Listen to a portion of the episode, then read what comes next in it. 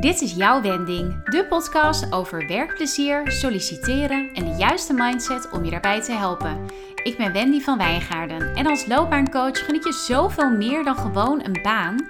Door delen van mijn tips en inzichten wil ik je aanmoedigen om in actie te komen op weg naar je leukste werk en leven. De eerste stap heb je al gezet door nu te luisteren. Het is tijd voor jouw wending.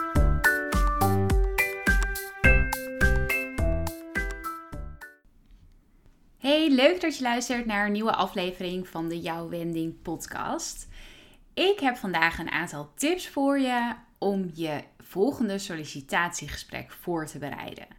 Ik ben heel erg benieuwd wat jij normaal gesproken doet om je voor te bereiden. Ik hoop dat je nou ja, de website van het bedrijf wel even bekijkt, dat je de vacaturetekst nog een keer goed doorleest. Uh, dat je misschien je eigen cv ook nog een keer goed doorleest. Om weer even goed in je hoofd te hebben van, oh ja, in welke volgorde uh, werkte ik nou bij die werkgevers? Of in welk jaar ging ik daar werken? Uh, maar je kunt nog wel een aantal andere dingen doen om je voor te bereiden op zo'n gesprek. En het voordeel van zo'n goede voorbereiding, of eigenlijk zijn het meerdere voordelen. Nou ja, sowieso is het voor jezelf ook wel lekker als je goed voorbereid zo'n gesprek ingaat. Dat je uh, nou ja, dat je het gevoel hebt dat je in ieder geval van tevoren alles, uh, alles hebt gedaan. En hoe zo'n gesprek dan verder loopt, uh, ja, daar heb je ook niet altijd alle invloed op. En weet je, dan spelen er ook misschien zenuwen mee. Maar um, ja, als je die voorbereiding goed hebt gedaan en je hebt in het gesprek je best gedaan, dan kun je ongeacht de uitkomst, kun je toch wel zeggen van nou, ik heb mijn best gedaan en meer dan dat kan ik ook niet doen. Dus ja, dat is voor je eigen gevoel. Hè? Dat je wat, uh, wat zelfverzekerder voelt uh, uh, doordat je ja, je goed hebt voorbereid. Een ander voordeel ervan is dat zo'n werkgever ook merkt dat jij je goed hebt voorbereid. En uh, ik weet nog uh, goed voor mij als recruiter. Uh, ik vond het altijd heel erg leuk als iemand zei: Ja, ik zat op jullie website te kijken en daar las ik dit en dit en dit. Hoe zit dat dan? Of ja, dat ze in ieder geval ergens op doorvroegen. Of dat ze zeiden: van ja, jullie noemen deze waarden op jullie website. Ja, hoe uit dat zich dan? Of ja, waaruit blijkt dat dat jullie waarden zijn in de praktijk? Hele goede vraag uh, ook om uh, in je eigen sollicitatiegesprek te stellen trouwens. Je kunt daarmee echt wel indruk maken en onderscheid maken. En andersom, ik heb ook genoeg kandidaten aan tafel gehad aan wie ik... Meestal begin ik zo'n gesprek ook met van... Goh, wat, wat weet je verder al over ons? Heb je op basis van wat je gelezen hebt, heb je daar misschien al vragen over? En vrij vaak kreeg ik dan terug van een kandidaat dat hij zei... Oh ja, nee ik, nee, ik weet eigenlijk nog niks. Ja, dan heb je bij mij toch, nou, scoor je in ieder geval geen bonuspunten. En nu moet ik erbij zeggen dat de laatste jaren werkte ik als recruiter in de IT. En dat is een hele krappe markt. Dus dat betekent dat er veel meer vacatures zijn dan dat er kandidaten zijn. En ja, het is echt een kandidatenmarkt. Dus de kandidaten die bepalen waar ze aan het werk gaan. En als werkgever kun je alleen maar hopen dat ze voor jou kiezen. Dus ja, dan kun je niet super kieskeurig zijn als werkgever. Maar als ik niet in de IT had gezeten en een kandidaat had gezegd: Oh ja, ik weet eigenlijk nog niks van jullie, dan was ik daar, ja, was ik daar denk ik wel misschien zelfs beledigd over geweest van joh, doe even de moeite om jezelf voor te bereiden. En dat had eh, zeker dan het verschil kunnen maken als je met twee kandidaten spreekt die vergelijkbaar zijn qua achtergrond en die op zich allebei een goede match uh, zouden zijn, dan uh, zou het voor mij wel doorslaggevend kunnen zijn als iemand zich helemaal niet heeft voorbereid op het gesprek. Anyhow, dus dat zijn een aantal redenen waarom het slim is om je wel voor te bereiden. Oh ja, en dan had ik er nog eentje. Want het gaat er natuurlijk niet alleen maar om dat je moet zorgen of je wilt zorgen dat die werkgever voor jou kiest. Het gaat er ook om wat jij wilt. En door jezelf goed voor te bereiden. En dus, uh, nou, ik ga er dus zo'n aantal voorbeelden van geven. Maar bijvoorbeeld, uh, dus de website goed te bekijken, social media kanalen, dat soort dingen. Dan krijg je een beeld van zo'n werkgever. Uh, en kun je dus beter inschatten al of het bedrijf bij jou past. En kun je aan de hand daarvan ook weer vragen stellen daarover. Want natuurlijk wil je dat jij als uh, sollicitant dat jij in de smaak valt bij zo'n recruiter of bij de manager uh, met wie je dan ook aan tafel zit. Maar het gaat ook om jou. Dus kijk vooral ook bij elke baan waarvoor je, waarop je aan het solliciteren bent en waar je in een sollicitatieproces zit. Wil ik dit ook echt?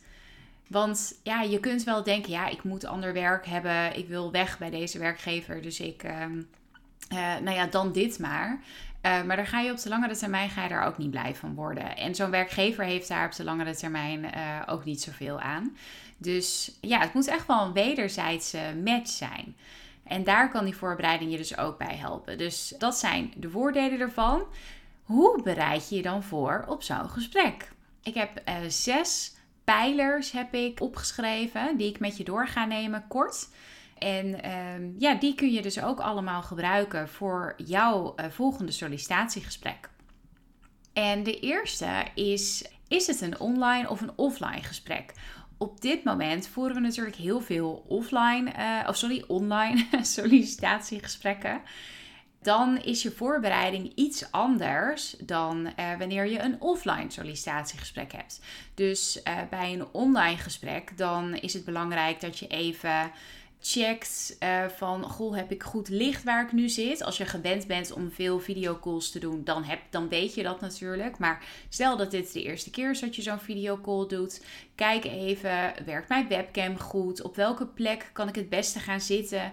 Uh, zodat ik goed licht heb. Dus probeer gewoon voor een raam te gaan zitten, zodat je daglicht hebt.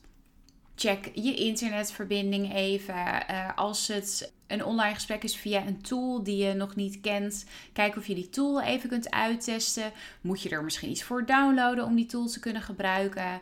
Dus zorg dat je dat hebt voorbereid. Soms geeft zo'n werkgever zelf ook al in de uitnodiging uh, geven ze al wat instructies uh, voor hoe die, hoe die videotool werkt, bijvoorbeeld.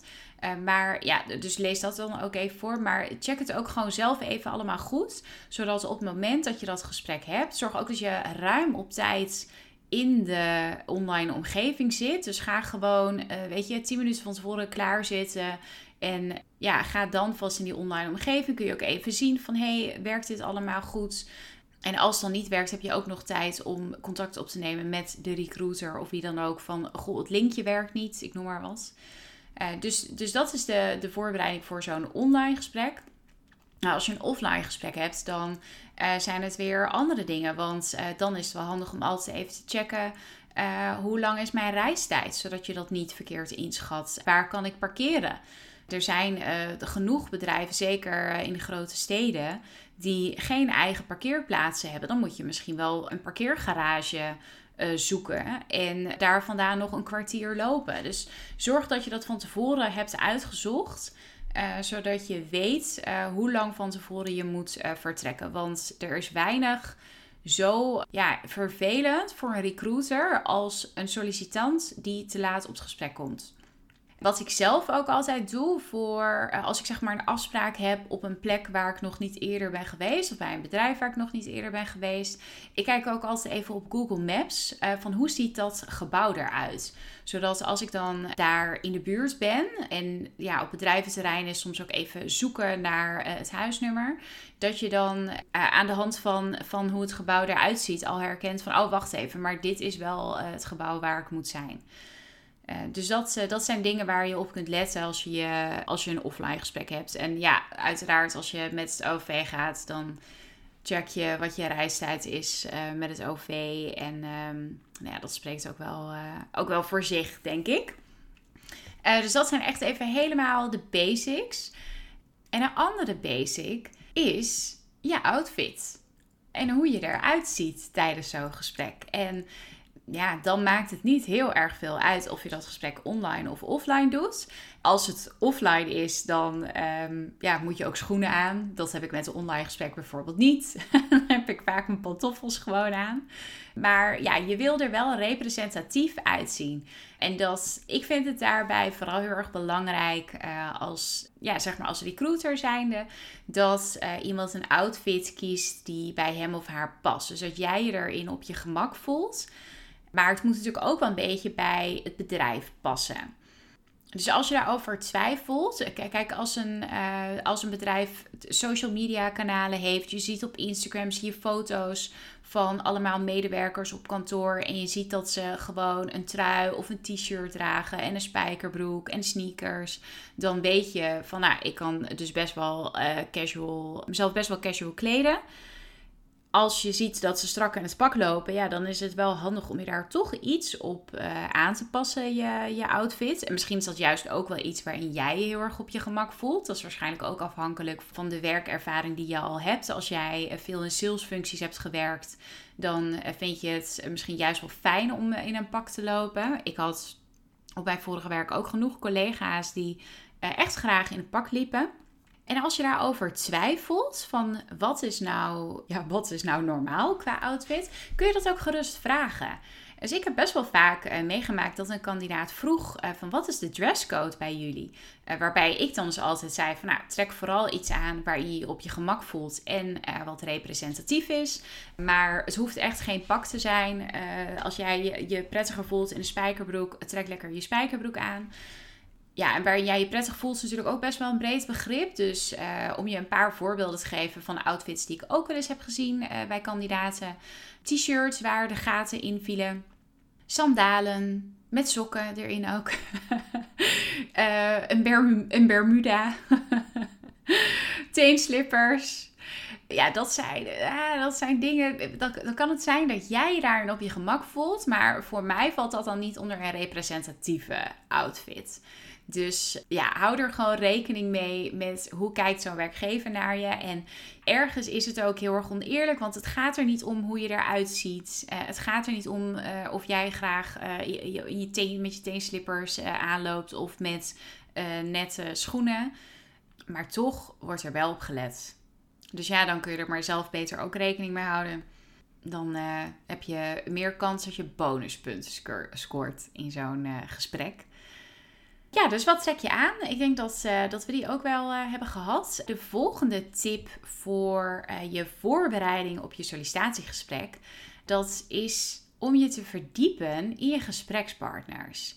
Dus mijn ervaring is dat een, een eerste gesprek dat het vaak was met een recruiter en met nog een manager erbij of iemand uit het team. Of misschien als er geen recruiter is, met iemand van HR of met twee mensen uit het team. Maakt ook eigenlijk niet uit met wie je het hebt. Uh, maar ja, over het algemeen weet je wel de namen van de mensen waarmee je dat gesprek hebt. En mijn tip is dan: zoek ze op. Uh, dus zoek even, uh, vooral op LinkedIn. Ik vind het niet altijd even chic om iemand op Instagram of zo te gaan zitten opzoeken. Maar kijk of je ze kunt vinden op LinkedIn. En kijk eens wat er in hun profiel staat. Welke functie hebben ze nu? Uh, wat is hun achtergrond verder? Hoe lang werken ze al bij het bedrijf? Uh, en dan kun je ook gerust vragen. Dus stel dat je ziet dat iemand zelf, dus jij hebt gesprek en een van jouw gesprekspartners in dat sollicitatiegesprek, daarvan zag je dat diegene zelf pas vier maanden bij dit bedrijf werkt. Ik zou dan als sollicitant vragen van goh, ik zie dat je hier zelf ook nog niet zo lang werkt. Wat was voor jou de belangrijkste reden om te kiezen voor dit bedrijf en voor deze baan? Daarmee laat je zien dat je je verdiept hebt in de mensen waarmee je aan tafel zit of waarmee je aan de andere kant van het scherm zit. En je krijgt daar ook handige informatie voor terug. Want als zo iemand, nou ja, eh, dus iemand gaat jouw vraag dan beantwoorden. Uh, en dat vertelt jou weer wat over wat was voor die persoon nou belangrijk om er te gaan werken. Is dat iets, je kunt dan ook nog vragen van en hoe is dat nu dan? Dus stel dat diegene zegt van nou wat me heel erg aansprak uh, bij, aan dit bedrijf is dat het heel open is. De cultuur, het, er, alles wordt eerlijk gedeeld. er wordt heel open gepraat over van alles en dat vind ik heel prettig. Daarom heb ik gekozen voor dit bedrijf dan zou ik als vervolgvraag nog stellen van... Goh, en hoe is dat nu dan, nu je hier vier maanden werkt? Wat merk je ervan dat die cultuur zo open is? Hoe merk je dat nu in je dagelijkse werkzaamheden? Want het is leuk als, als een werkgever zegt: ja, de cultuur is heel open. Of uh, we, hebben een hele platte organisatie. Uh, of we zijn heel transparant. Allemaal leuk. Maar wat betekent het nou eigenlijk? Want iedereen kan zeggen: Oh ja, we zijn zo innovatief. We zijn echt een heel innovatief bedrijf. Maar als ze niet kunnen uitleggen waaruit blijkt dat ze innovatief zijn, dan is het maar gewoon een leeg woord wat geen betekenis heeft. En door dus dit soort vragen te stellen uh, in je sollicitatiegesprek, krijg je dus een beter beeld van het bedrijf. En een ander ding uh, wat, wat zou kunnen blijken uit het profiel van een van die uh, mensen waarmee je spreekt, is dat diegene er juist al heel lang werkt. Of dat diegene uh, intern al best wel veel verschillende functies had. Dat zegt ook allemaal iets over het bedrijf. Dus los van of je daar wel of geen vragen over stelt, uh, geeft het je allemaal informatie. Want iemand die 15 jaar bij een bedrijf werkt, nou, dan is die persoon zelf waarschijnlijk behoorlijk trouw aan een uh, werkgever. Dus best wel een loyaal persoon waarschijnlijk. Kan ook zijn dat het iemand is die uh, gewoon niet zo van verandering houdt. En die zijn baan misschien niet meer super leuk vindt. Maar um, ja, liever de, de zekerheid en de duidelijkheid heeft van ik heb deze baan die ik al 15 jaar heb. Dan dat iemand wat anders gaat doen. Maar dat is weer een ander verhaal. Maar dat iemand al zo lang bij een werkgever werkt, kan ook iets zeggen over het bedrijf dat ze goed voor hun mensen zorgen. Dat ze hun best doen om iedereen blij en gelukkig te houden binnen het bedrijf. Dat ze ehm, misschien wel eh, flink investeren in de ontwikkeling van mensen. Waardoor ze, ook al zitten ze nog steeds bij hetzelfde bedrijf, dat ze zich nog steeds uitgedaagd voelen. Eh, dus er kan van alles achter zitten. Daarom vind ik het dus ook slimmer om daar vragen over te stellen dan dat je daar zelf je conclusies uh, uittrekt. Dus verdiep je eens in de mensen waarmee je, waarmee je het gesprek hebt. Een ander heel praktisch voordeel daarvan is, of een voorbeeld ook, uh, zorg dat je de namen kent van de mensen waarmee je de afspraak hebt. Want uh, ook dat is iets wat ik best wel vaak heb meegemaakt. Dat er iemand bij de receptie stond uh, en zei: Ja, ik heb een afspraak. Ik weet niet met wie. En dat komt zo knullig over. Weet je, doe gewoon even voordat je het kantoorgebouw binnenloopt. Kijk nog heel even in je agenda of op je telefoon. Van, uh, oh ja, hoe heten die mensen ook alweer? Als je weet dat je heel slecht met de namen doe desnoods even een briefje in je, in je zak. Maar zorg dat als je dan jezelf meldt uh, bij de receptie of bij wie dan ook, dat je gewoon weet met wie je de afspraak hebt. En uh, dat ook als je in het gesprek zit, dat je ook weet van dit is Jantje en dit is Truusje. Dus dat is ook een voorbeeld van, ja, verdiep je even in de mensen waarmee je het gesprek hebt. Ja, dus, dus check die LinkedIn-profielen. Kijk welke informatie je daar zelf wel uit kunt halen. En bedenk ook van waar ben ik benieuwd naar nu ik dit lees? Welke vragen heb ik nu voor deze persoon? En schrijf die vast even op. En dan kun je ze meenemen naar het gesprek. En dan is de vierde tip om ook uh, online research te doen. Nou, die heb ik al een beetje genoemd. Want ik had het al even over uh, bekijk de website, social media kanalen, dat soort dingen. Het voordeel daarvan is, nou die noemde ik helemaal aan het begin ook. Uh, dus dat je ehm, laat zien dat je je verdiept hebt in het bedrijf. Doordat je dus dingen hebt gelezen over ze en um, nou ja, hun Instagram hebt bekeken of een blog hebt gelezen of wat dan ook. Nou, dat vindt een werkgever altijd leuk om te merken dat jij dus uh, wat, uh, wat voorbereiding hebt gedaan. Uh, en ook dit is voor jezelf weer slim om te doen. Dus los van dat zo'n werkgever, ja, dat je daarmee ook de werkgever een beetje, een beetje paait.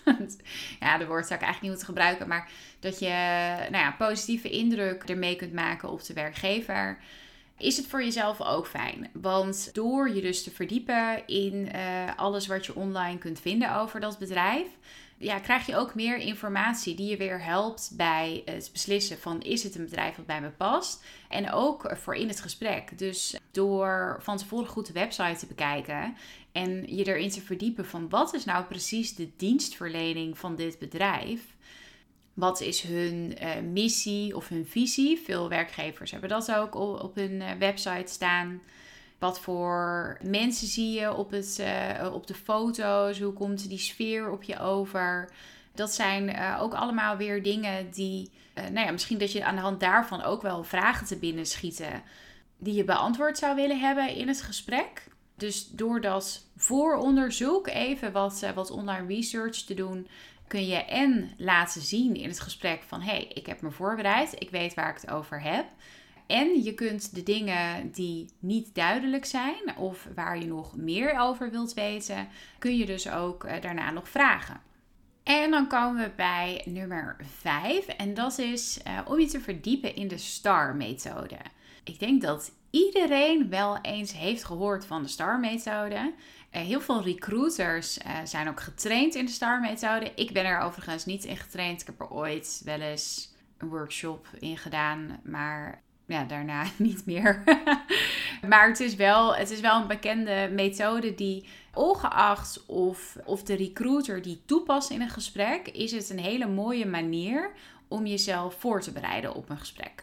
Nou, waar staat uh, STAR voor? Dat staat voor situatie, taak, actie, resultaat. En vaak zie je nu dat daar nog een tweede R aan toegevoegd wordt en die staat voor reflectie. En uh, wat je daarmee doet is, uh, nou ja, ik, ik, las het op de site van Monsterboard, wordt het eigenlijk heel mooi in één zin uitgelegd. En daar zeggen ze dat de STAR-methode betekent dat jij op basis van een bepaalde situatie uit je verleden jouw taak benoemt en je ondernomen actie toelicht. en dat je het resultaat wat daarop volgde deelt. En eventueel dus ook nog je reflectie. En dat is dan nog, uh, ja, wat heb ik daar nu zelf uh, van geleerd? Of wat, um, ja, als ik daarop terugkijk, wat zou ik dan nu misschien anders doen? Of waarom werkte dit goed of werkte dit minder goed? Je kunt online echt uh, eindeloos veel informatie vinden over de STAR-methode. En ik kan je zeker aanraden om dat ook te doen. En om voor jezelf een paar voorbeelden te bedenken. En dan met name op basis van de vacaturetekst en de, de functie-eisen, de taakbeschrijving die daarin staat. Uh, om na te denken over voorbeelden. Dus wat je dan doet is. Je brengt eerst een situatie van iets wat je dus eerder hebt meegemaakt in je werk. Wat speelde er? Vervolgens bedenk je voor jezelf van ja, wat was jouw taak of wat waren jouw taken uh, in die situatie? En je acties, dus welke actie heb jij vervolgens ondernomen? Wat heb je uh, concreet gezegd of gedaan? En het resultaat. Dus wat was het resultaat van jouw acties? En als je daar een paar voorbeelden van, uh, ja, zeg maar van paraat hebt, je kunt ze zelfs ook gebruiken in een motivatiebrief als je dat een beetje op een natuurlijke manier uh, beschrijft, ja, is het ook een hele mooie manier om voorbeelden te geven van waaruit jouw ervaring of waaruit jouw vaardigheden blijken. Maar je kunt dat dus ook in je sollicitatiegesprek doen. Dus ik zou zeggen, ja, Google ook even op die SAR-methode. Misschien dat ik er ooit een podcast over opneem, maar misschien ook niet. dus, uh, dus Google daar even op, want er is heel veel over te vinden. Uh, ja, eh, bedenk voor jezelf uh, twee of drie voorbeelden die jij op basis van die STAR-methodiek kunt uitleggen. Dus dat als er wordt gevraagd naar een bepaalde vaardigheid van, vaardigheid van je of bepaalde werkervaring in het vakgebied, dat je voor jezelf al hebt bedacht van deze voorbeelden kan ik noemen. En die kan ik op basis van de STAR-methode, kan ik die heel concreet maken. Kan ik duidelijk laten zien wat mijn bijdrage daarin was en wat het resultaat ervan was. Ja, en dan kom ik bij onderdeel nummer 6. En die heb ik eigenlijk door het hele gesprek, of het hele gesprek, door deze hele podcast heen, uh, is die al steeds teruggekomen. En dat is welke vragen stel je zelf in zo'n gesprek? Dus uh, welke vragen stel je naar aanleiding van de informatie die je op de website hebt uh, gevonden? Heb je daar nog vragen over? Welke vragen heb je specifiek voor de mensen waarmee je aan tafel zit op basis van de informatie die je op hun LinkedIn-profiel hebt gelezen? Dus dat zijn hele uh, specifieke vragen. Dus ja, jullie beschrijven de cultuur als, als transparant. Kun je daar een voorbeeld van geven? Dat is echt iets wat specifiek is voor dat bedrijf. Je kunt ook een aantal generieke vragen bestellen, bedenken die je aan elke werkgever stelt. op basis van wat jij belangrijk vindt. Dus stel je vindt het belangrijk dat er wordt geïnvesteerd in jouw ontwikkeling, dat er budget is om trainingen te volgen. Dan kun je vragen van nou, hoe kan ik bij jullie mijn kennisniveau op peil houden? Of werken jullie ook met talentenprogramma's? Of ja, hoe helpen jullie mensen, jullie medewerkers uh, met, hun, uh, met hun loopbaan? Dat zijn dingen die je aan elke werkgever kunt stellen. Nu in deze tijd van het thuiswerken kun je daar natuurlijk ook wat over vragen. Van goh, hoe werkt dat nu bij jullie? Misschien vertellen ze ook wel uit zichzelf, maar ze denken daar niet altijd aan. Dus dan kun je ook vragen van, goh, hoe, hoe doen jullie dit uh, nu? Werkt iedereen fulltime thuis? Is er ook een mogelijkheid om op kantoor te werken? Is het vanwege de werkzaamheden uh, juist niet mogelijk om thuis te werken? Ik noem maar wat. Wat doen jullie nu verder om uh, ja, ervan uitgaande dat er veel wordt thuisgewerkt?